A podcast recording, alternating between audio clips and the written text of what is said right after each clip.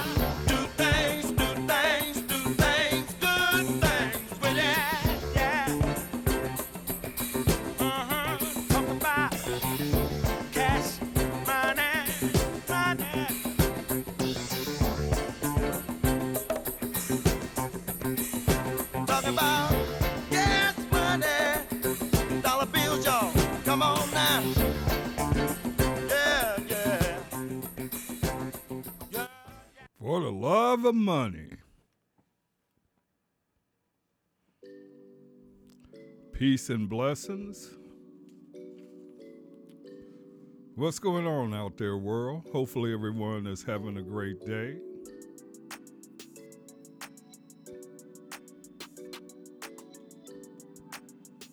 Welcome to the Right Authority Podcast. My name is Carlos Carr Sr.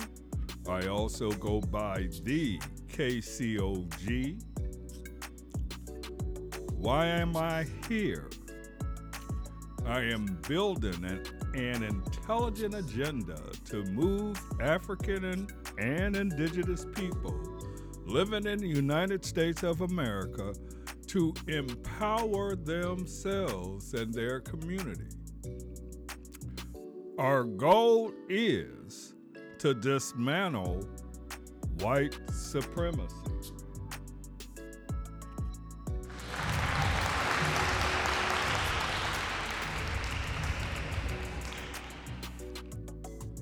Until one understands white supremacy, what it is, and how it works, anything and everything else that you understand will only confuse you. A quote by Neely Fuller Jr. What's happening in Kansas City right now? I'm recording this on a Wednesday, February 2nd. Shout out to my boy Jimmy. Happy birthday. Um, Today is a whole different day, bro. It, it is cloudy, but we got so anywhere between four and five inches on the ground, and the current temperature is 17 degrees. It's cold.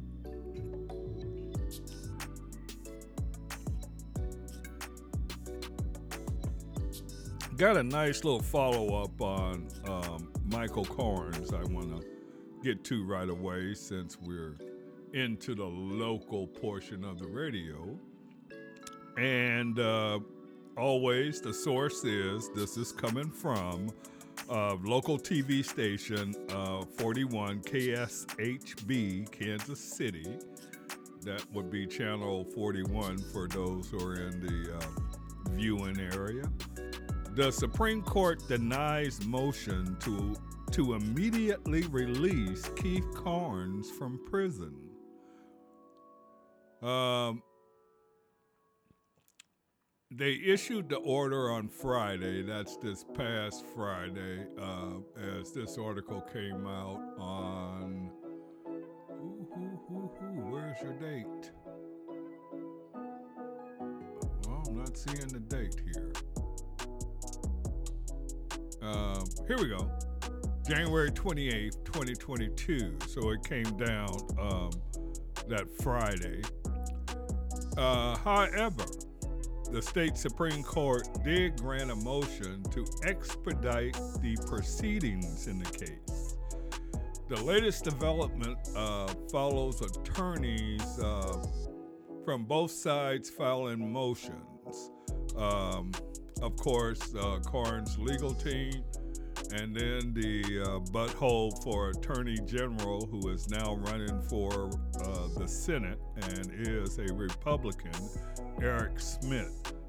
Uh, he seems to challenge everything uh, that the far right wingers believe. So, just a little update on him. The motion comes after Judge William Hinkle, uh, a special master appointed in the case, filed a 111 page report that narrowly focused on the factual findings of the case.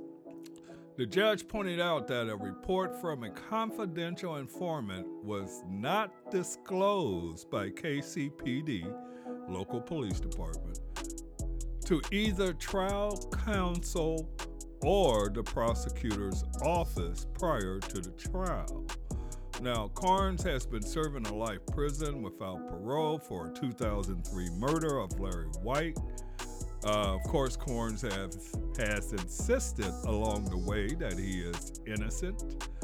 And so hopefully we will have, uh, looks like the court, Supreme Court ordered uh, any exceptions to the special master's report must be filed on or before February 4th. And if there is a revised report, uh, the order says it must be filed on or before February 11th. Uh, briefings and arguments in this matter, if any, shall proceed pursuant to further, further order of this court. So hopefully, when the brother get back into court, they can go ahead and get this thing resolved, especially if they do not have uh, the confident, or they do have the confident informant, and do believe somebody along the way recanted. And this informant, I believe, actually saw the crime from a distance, but he was using some binoculars, according to reports. So hopefully, Brother Carnes can uh, beat this thing and get free. Uh, let's go ahead and jump into tonight's topics tonight's topic. Uh, tonight, we're going to get into the NFL's dirty little secret. Now, I started doing a video on it and was not used to the um, program that I was using and found out that the sound was out on it. So I'm doing this regular podcast to cover the first half of that video. The second half of the video, uh, the sound is fine, and I'm actually showing y'all the things that I was seeing in the game. So I want to make sure you understand that. Now, the other thing I want to get out of the way is everybody who knows me knows I am a Chiefs fan. And of course, this program originates in Kansas City. So, with that said, if you also know me, I will also tell you when this team stinks because I've been watching this team for that long. So uh, when I see something that's out of sequence or out of order or somewhat different, uh, I have to point those things out. Now, but before I get into that, and if you happen to have seen that horrible video I created with no sound in half of it, uh, you heard me say that my hat is off to the Bengals. Joe Burrow is the real deal. I am not taking anything away from the Bengals whatsoever. And I want people to understand that. Okay? The Bengals is a very good football team. They are a very good football team. Okay? What I'm saying is there's some things that don't quite add up in that game. And we'll come back to all that later. With that said, I want to go ahead and get into my topic the NFL's dirty little secret. Uh, the first thing we're going to do is we're going to um, do a little investigation. And the investigation that we're going to do, all I want you guys to do is go to Google and type in the title of my program The NFL's Dirty Little Secret. And you'll see some things pop up, pop up. Okay? This is from the. Um, the one that I'm looking at currently is from the San Francisco Reader. Um, let me get the whole information in front of me so I can give it to you. Uh, the author of this this uh, piece is Don uh, Bauder, uh, published July 4th, 2012. Okay. Always like for you guys to have the source so you can go to where the source is and read the stuff for yourself. Again, the San Francisco or the San Diego San Diego Reader, okay? Now, as we uh, take a peep at this thing, uh, I want you to go all the way down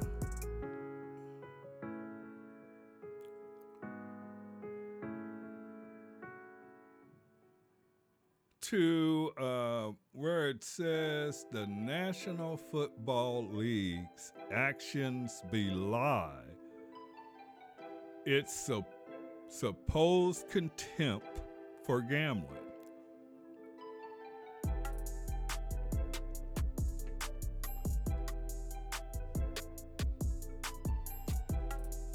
Now, again, it says the National Football League's actions belie its supposed attempt for gambling. For example, the league requires teams to state before games what players may have to sit out because of injury and what players are questionable. That information only benefits gamblers. Okay? And does the league complain that the newspaper run the point spread of the games? Well, you know the answer to that. Just about every major city that has a major newspaper, if you're reading through the sports, you will see the spread, and these days you will see the over under as well. So, with that in mind, here's a little dirty secrets of the NFL.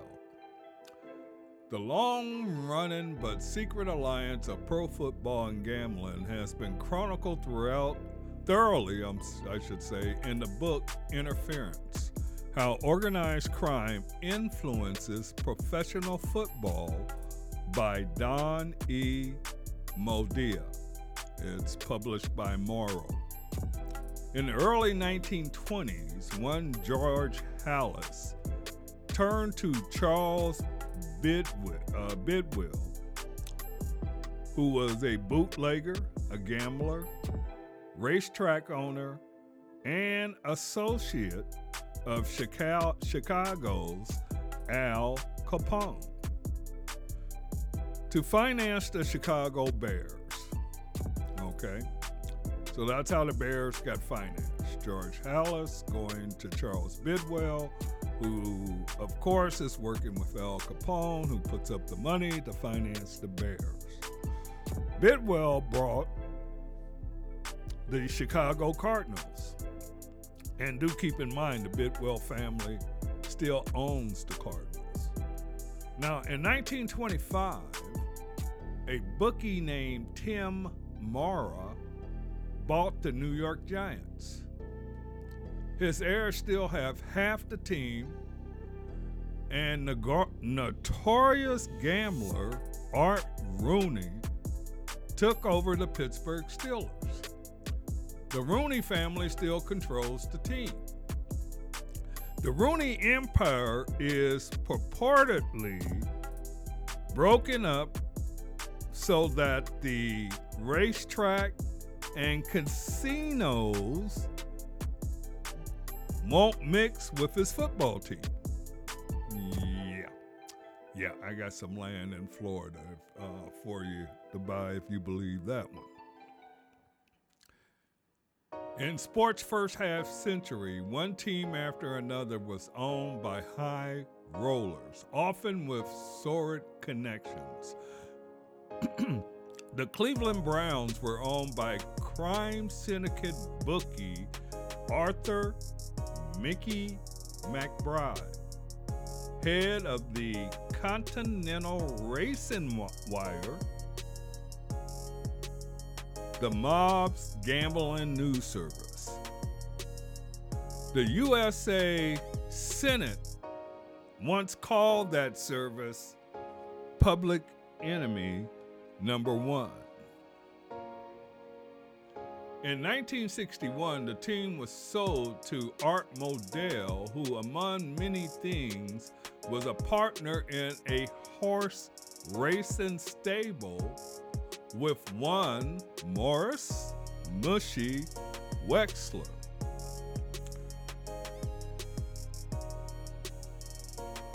Who the Senate again named as one of the leading hoodlums, hoodlums in the McBride wire service. In 1969, Modell got married in Las Vegas, and you got to understand what 1969 Las Vegas was like. It was mob control back then, okay? Married uh, in Las Vegas digs of William Billy Weinberger, president of Caesar's Palace, whose hidden owners include such dignitaries as Tony Big Tuna Accardo, Sam Momo Giancana, and Jimmy or Vincent Jimmy Blue Eyes Alo.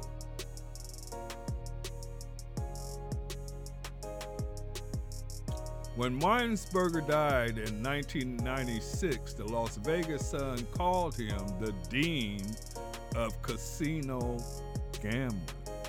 Now, do keep in mind that to back that up, Art Modell, who was already into gambling, casinos, and horse racing, then turn around and marries uh, William Billy Weinberger daughter who was president of Caesar's Palace, Caesar's Palace, okay, whose hidden ownership included the mob. Now, we ain't done yet. Stay with me. In 1969, happening spotlights um, the National Football League blatant uh, hypocrisy when New York Jets quarterback Joe Namath, invested in a Manhattan bar. The league told him to sell his shares of the bar because it had ties to big time gamblers and say unsavory individuals. But the league did not caution Modell to break his ties with the mob or any of the other team owners. The late Carl Rosenbloom, a high roller with a major interest in mob up uh, Bahamian casinos, owned the Baltimore Colts and the Los Angeles Rams at different times. Now, his second wife and widow, entertainer, entertainer Georgia Frontiere, who had been married five times before latching on to Rosenbloom now, inherited control of the Rams and moved the team to St. Louis. When she got a uh, stadium 96% funded by the taxpayers. Now, remember that story because you got to remember uh, the NFL went into St. Louis and pretty much snatched the Rams out of there with a very similar deal, but not as close. But let's keep going here. And then did uh, y'all forget San Francisco and Eddie DeBartolo Jr.? Did y'all forget he got caught paying off the Louisiana governor $400,000 to get a riverboat casino license in Louisiana? The governor got busted and went to jail. DeBartolo got a wrist slap, but he had to lead the 49ers. But of course, his family is still in control of the 49ers. They're still the majority owners. And then here we go. San Diego has been in the middle of the NFL gambling love affair, and don't forget, San Diego is the other team that the NFL kind of uh, or kind of talked into coming to LA. Um, about the same times that they snatched the Rams out of St. Louis. But San Diego has been in a in the middle of an NFL gambling love affair. The late Pete Rozelle of Rancho Santa Fe residents and one-time head of the NFL definitely tiptoed around the team's owners' mob gambling ties. Moldea shows in his book that Rozelle stepped on players suspected of consorting with gamblers, but never told them not to associate with their mobbed up team owners.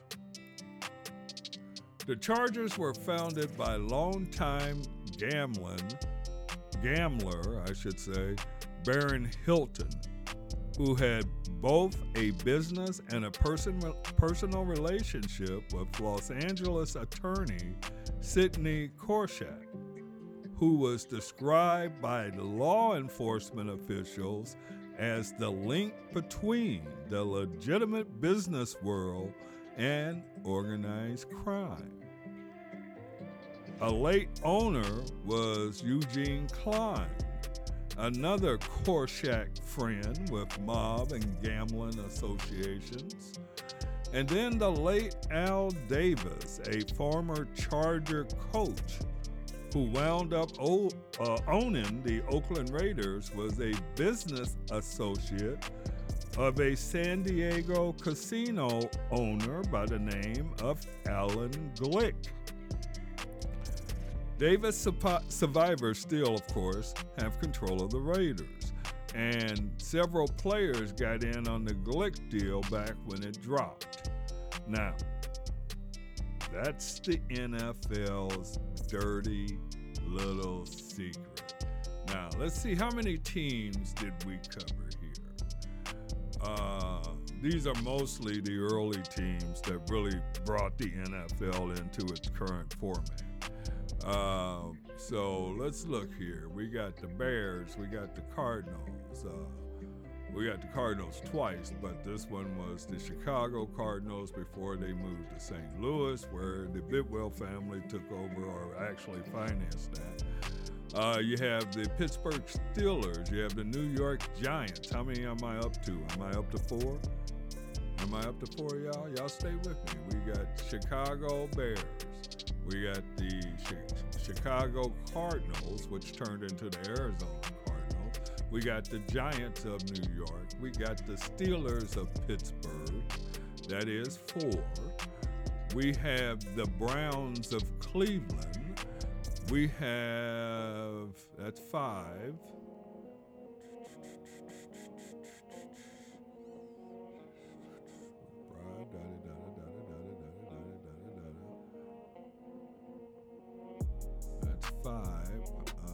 We have the league president, Marion, the daughter of a big time uh, casino, uh, Caesar Palace in, in, um, in uh, Las Vegas, and of course, the mob also are some of those clients or owners of that. Uh, but we're still up to five. Then we have Rosenbloom, uh, so that's six for Baltimore, seven with the Rams, and San Francisco is eight. San Diego is nine, and Oakland is 10. Okay? So, 10 of your current 32 teams owners were involved in gambling and either in racetracks, casinos, bookies, associated with the mob, being financed by the mob. This is your NFL. Now, let me jump over here and give you some more information about your NFL while you're looking at it. And for this, all you got to do is go in and Google uh, NFL and pick it up in Wikipedia, and then go down in Wikipedia to the corporate structure. Very important. Because you will see there that the NFL consider itself a trade association made up and financed by 32 member teams. Okay? Up until 2000, 2015, the league was an unincorporated nonprofit 501c6 Internal Revenue Code provides an exemption from federal income tax for business leagues, chambers of commerce, real estate boards, boards of trade, or professional football leagues.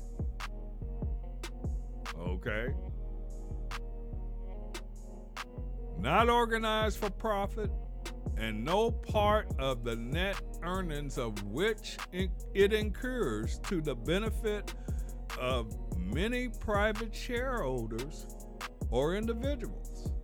In contrast, each individual team accepts the Green Bay Packers, because if y'all didn't know it, the Packers was developed as a nonprofit all the way from, from the jump is subject to tax because they make a profit. Now, listen to this. The NFL gave up their tax exempt status in 2015. Okay? Yay, we think that's a great thing. Well, they did it following public criticism. And then in a letter to the club owners, Commissioner Robert Goodell labeled it a distraction, saying the effects of the tax exempt status of the league office have been mischaracterized repeatedly in recent years. Every dollar of income generated through television right fees, licenses agreements, sponsorship, ticket sales, and other means is earned by the 32 clubs and is taxable there. This will remain the case even when the league office and management council, keep in mind, this is a letter Goodell is sending to the league owners. and Management Council file returns as taxable entities, and the change in filing status will make no material difference to our business. As a result, the league office might owe around $10 million in income tax, but it is no longer required to, to disclose salary of its uh, executive officers. So, how can you track it? Okay. I bet you a lot of people didn't know that the NFL league was set up as a nonprofit. See, what Goodell told you was this look, we're a professional organization here, we're a trade association, okay? We fall under the guideline that the NFL league, its officers, its commissions, and its president do not have to disclose their salaries.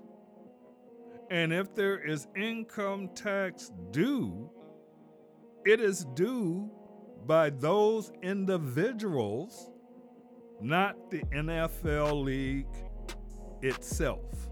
That's pretty much what uh, Goodell told the owners, okay? Now, here, check this out real quick and we'll move this along. The league has three different defined officers the commissioner, the secretary, and the treasurer. Each conference has a defined officer, the president, which is essentially an honorary position with few powers and mostly ceremonial duties like awarding the conference trophy. All right? Now, before we go there, I want y'all to um, look up one more thing for me. I mean, guys, I don't make this stuff up. This stuff is out there, you know. Uh, Yahoo Sports. This is an article written by Sam Cooper on Monday, January 31st, 2022 at 10:42 a.m. Uh, the NFL bet- betting recap. Okay, this is the day after the game. That morning after the game, Bengals covered in seven straight games, including including five outright upsets. One more time, the Bengals cover in seven straight games, including five outright upsets. That's Vegas heaven right there. Now, let me show you why. If you go down into that article after you read about all the good stuff and, and everything, you'll get to a paragraph about maybe five, six paragraphs down that says, despite that recent success of Cincinnati's, most bettors at BetMGM were on the Chiefs. Okay, 60% of the bets were on the Chiefs.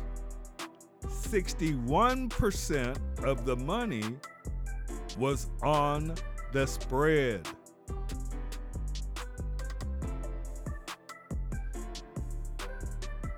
The spread was 7.5.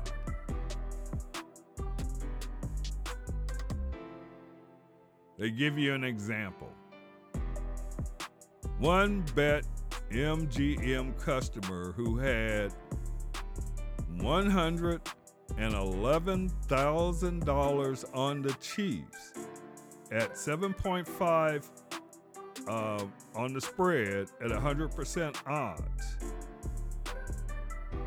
Then they go on to say that was a brutal loss for that better. And everybody else of that 61% that put money down on the Chiefs, they all lost. That means 39% won.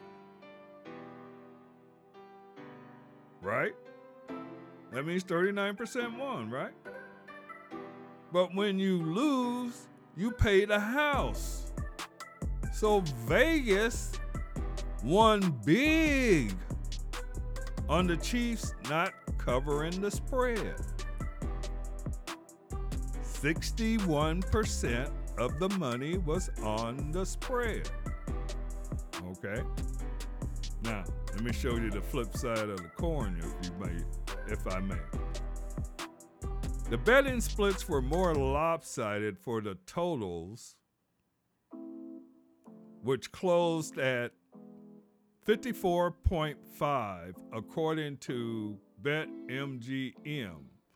Now, what they're talking about on the total, that's the total score. We call it the over under. That's what they're talking about, the over under. 75% of the bets and 80% of the money were on the over. The over. 75% of the bets and 80% of the money was on the over.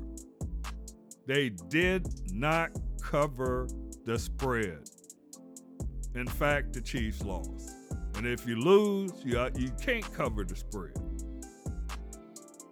The Bengals scored an upset, won the game, which means those 20%, well, nobody won on the spread. That's all Vegas. Okay? Nobody won on the spread. That's all Vegas. Vegas won on the spread. That's why they won big. They also won big on the fact that the Chiefs did not, oh, excuse me, I'm saying this wrong. Vegas won on the over and under because they didn't hit the over and under. There was a total of 51 points in the game.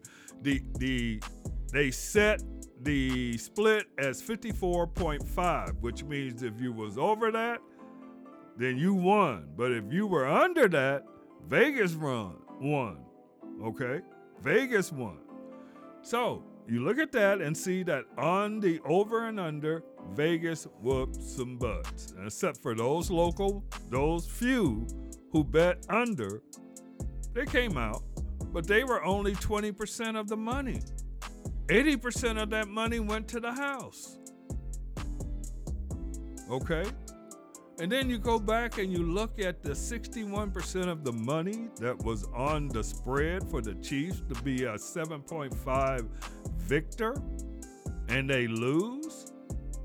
Well, again, 39% bet probably bet on Cincinnati. They won. All right. But all of that 61%, Vegas claimed that they won. So when you combine that with the over and under, Vegas cleaned up. Now, Carlos, you took us through all of that to prove what? Well, guys, I have some concerns. I have some concerns, and I'm going to be honest with you guys. I am not coming from a point where I am a sore loser and the Chiefs lost. I want to get this clear. Again, my hat is off to the Bengals and the game plan that they had coming in to the AFC Championship game. They had a great game plan. They executed well. They played great defense. Uh, I thought the defenses were pretty even, except for the stupid inter- interception that uh, Mahomes threw. But let's talk about the game now.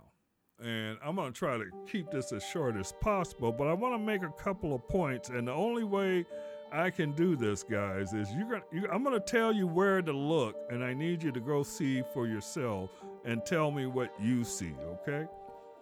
And please, if you if you hear this and you don't believe me and you go check it out and you do see something, just go to www.therightauthority.com com.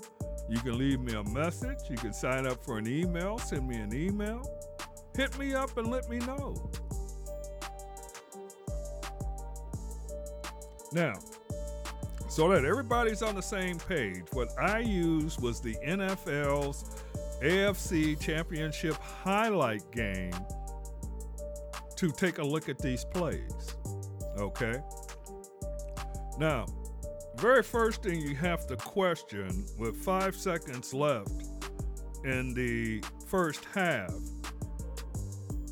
Andy Reid, why did you throw a bubble screen to Tyreek Hill with five seconds left when you could have had a sure three points by taking the field goal. That didn't make sense to me. Okay?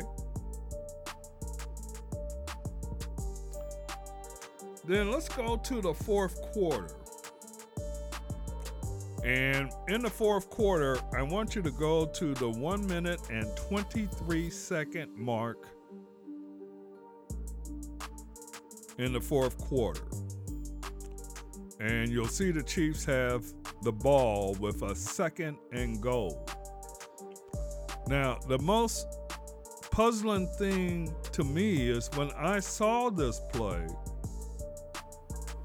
I couldn't figure out what was going on here. And allow me to explain.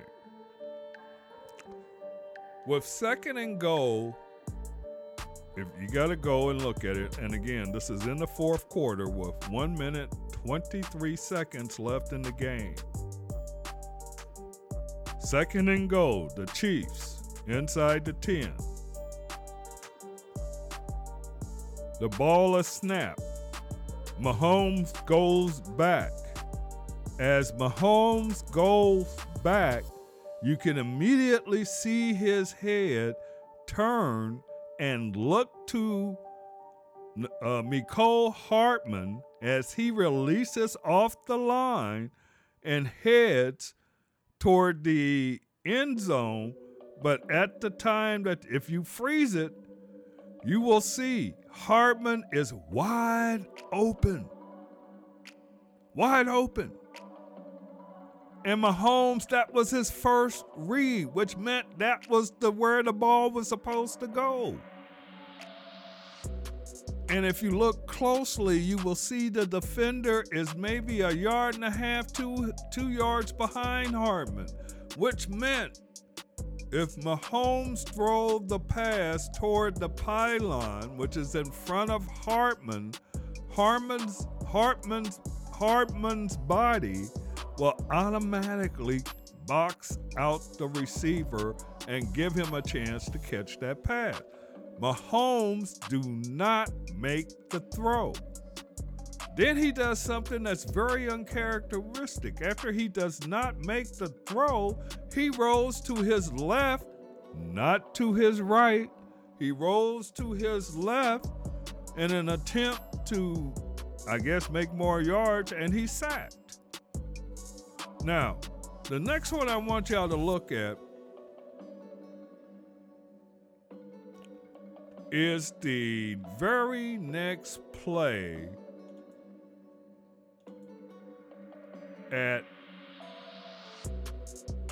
third and goal, and I believe now there's 36 seconds left on the clock.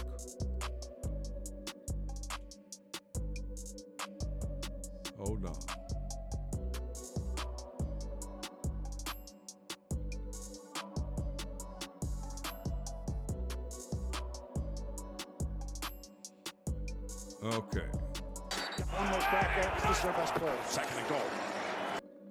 Now, I have that in front of me, and I'm gonna do a better job of describing that. On the at, in the fourth quarter, at one minute 23 seconds left in the game, it is uh, one minute 23, one minute 24.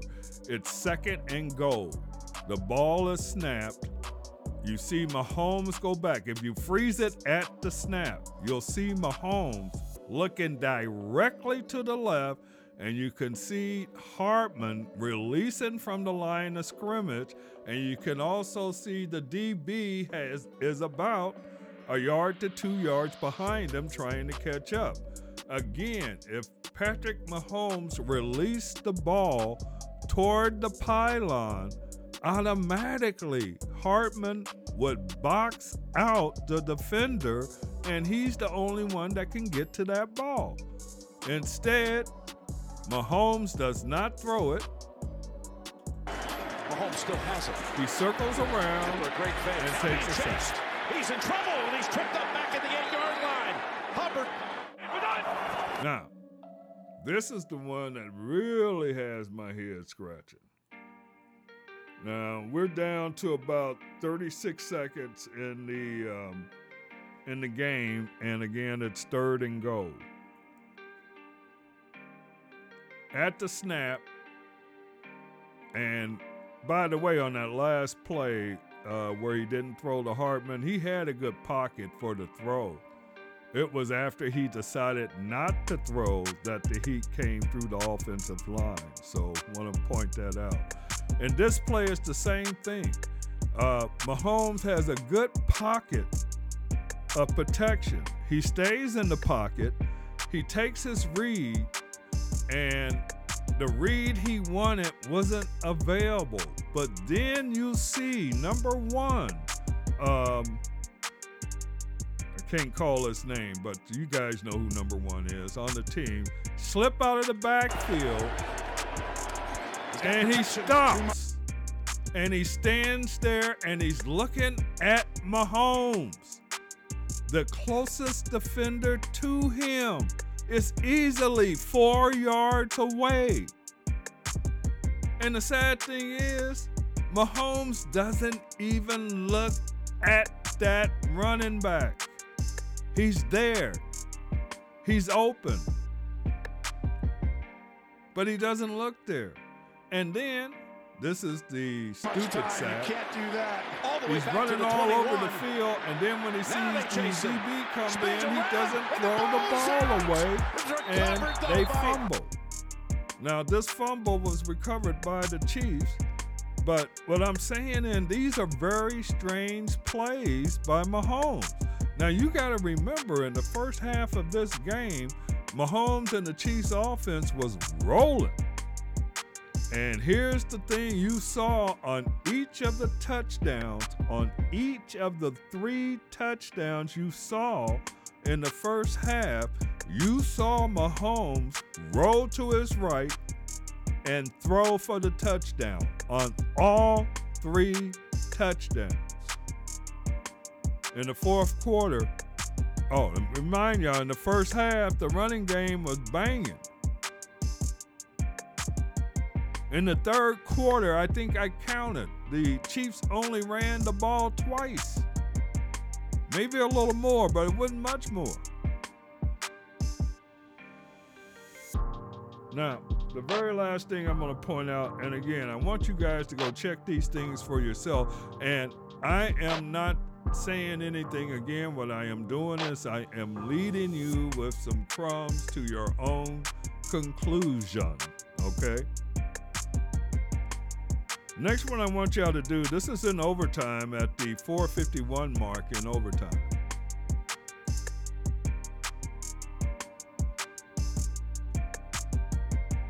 Now, on this play, this is the um, interception that um, Mahomes threw, the second interception, not the one that was batted down, but this is the second interception that uh, was thrown to Tyreek Hill. Now, keep in mind it's third and 10. And as Mahomes take the snap, I want you to freeze your frame.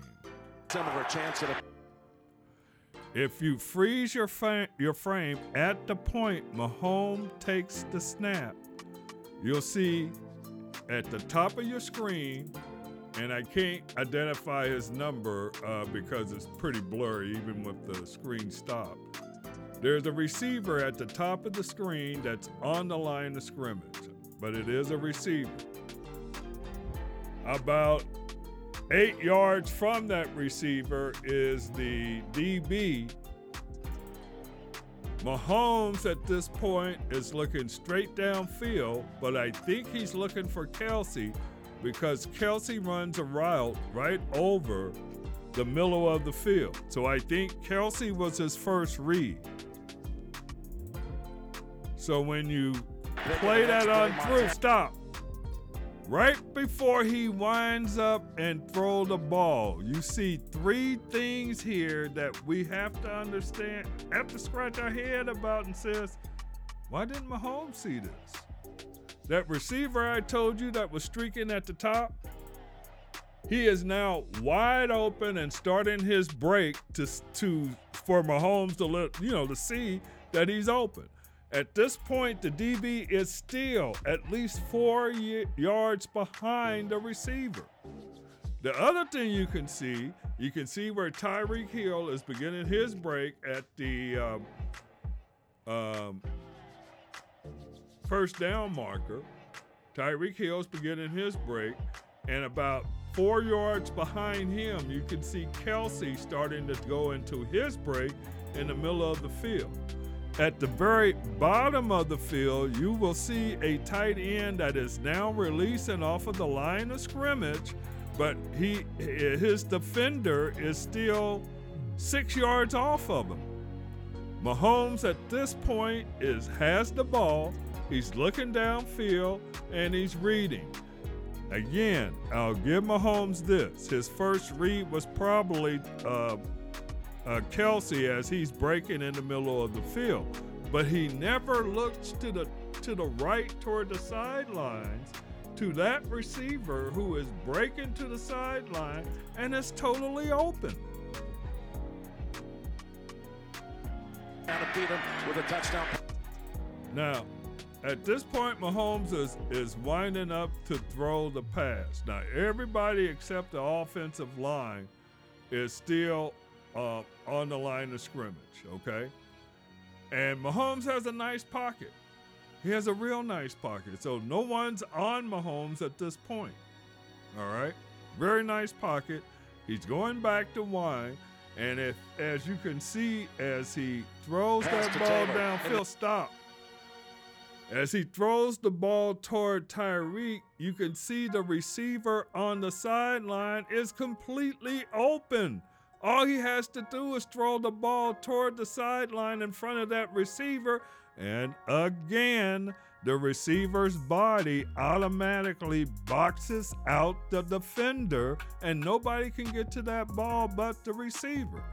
But if you look lower at the bottom of the frame where it's frozen, you'll see Kelce standing there in the middle of the field, and now his defender has run past him because they see the ball going to Tyreek.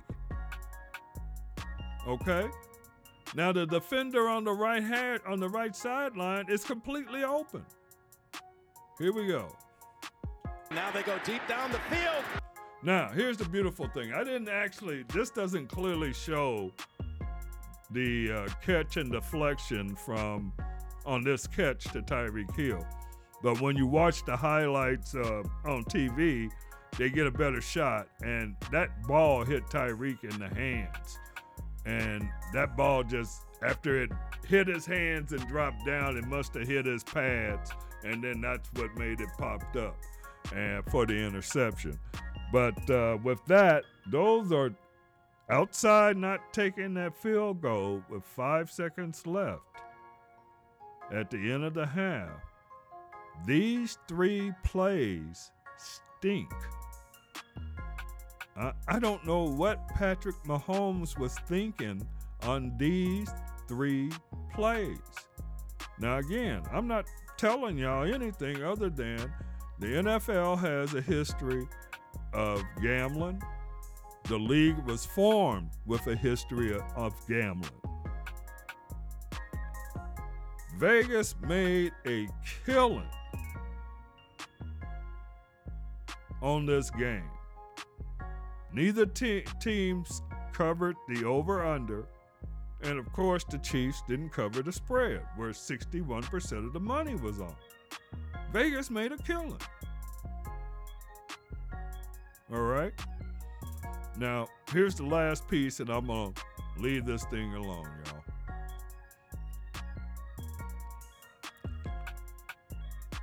I told y'all to remember both San Diego and the uh, Rams. And as you heard me in my presentation, I proved to y'all that both of those teams uh, were associated with gambling and mobsters. Okay. Both of those teams are now in Los Angeles. Both of those teams were promised a big, shiny new stadium that they didn't have to foot the whole bill for. Now you have one of those teams in the Super Bowl. Now, think about it this way. After Vegas cleaned up the way they cleaned up on the AFC Championship game, and if you remember the headlines from Google or from uh, Yahoo, uh, let me get that headline back. Remember this headline the NFL betting recap. Bengals cover in seventh straight game, including five outright upsets.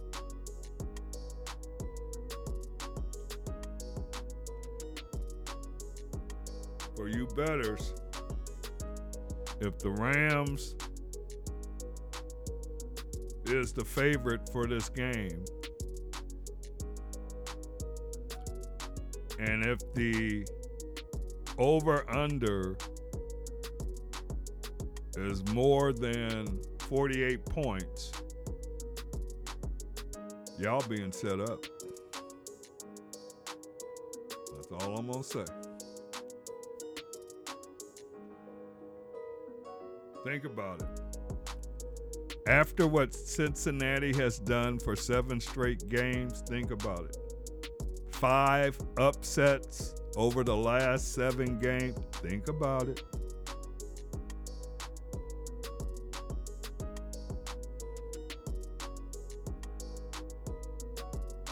For all you naysayers.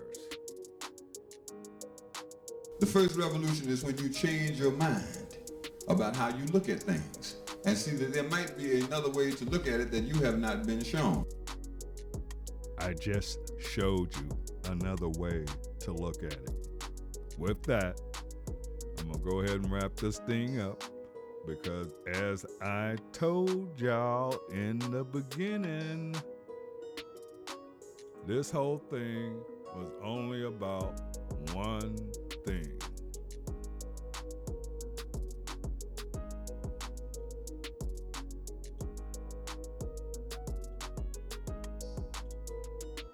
People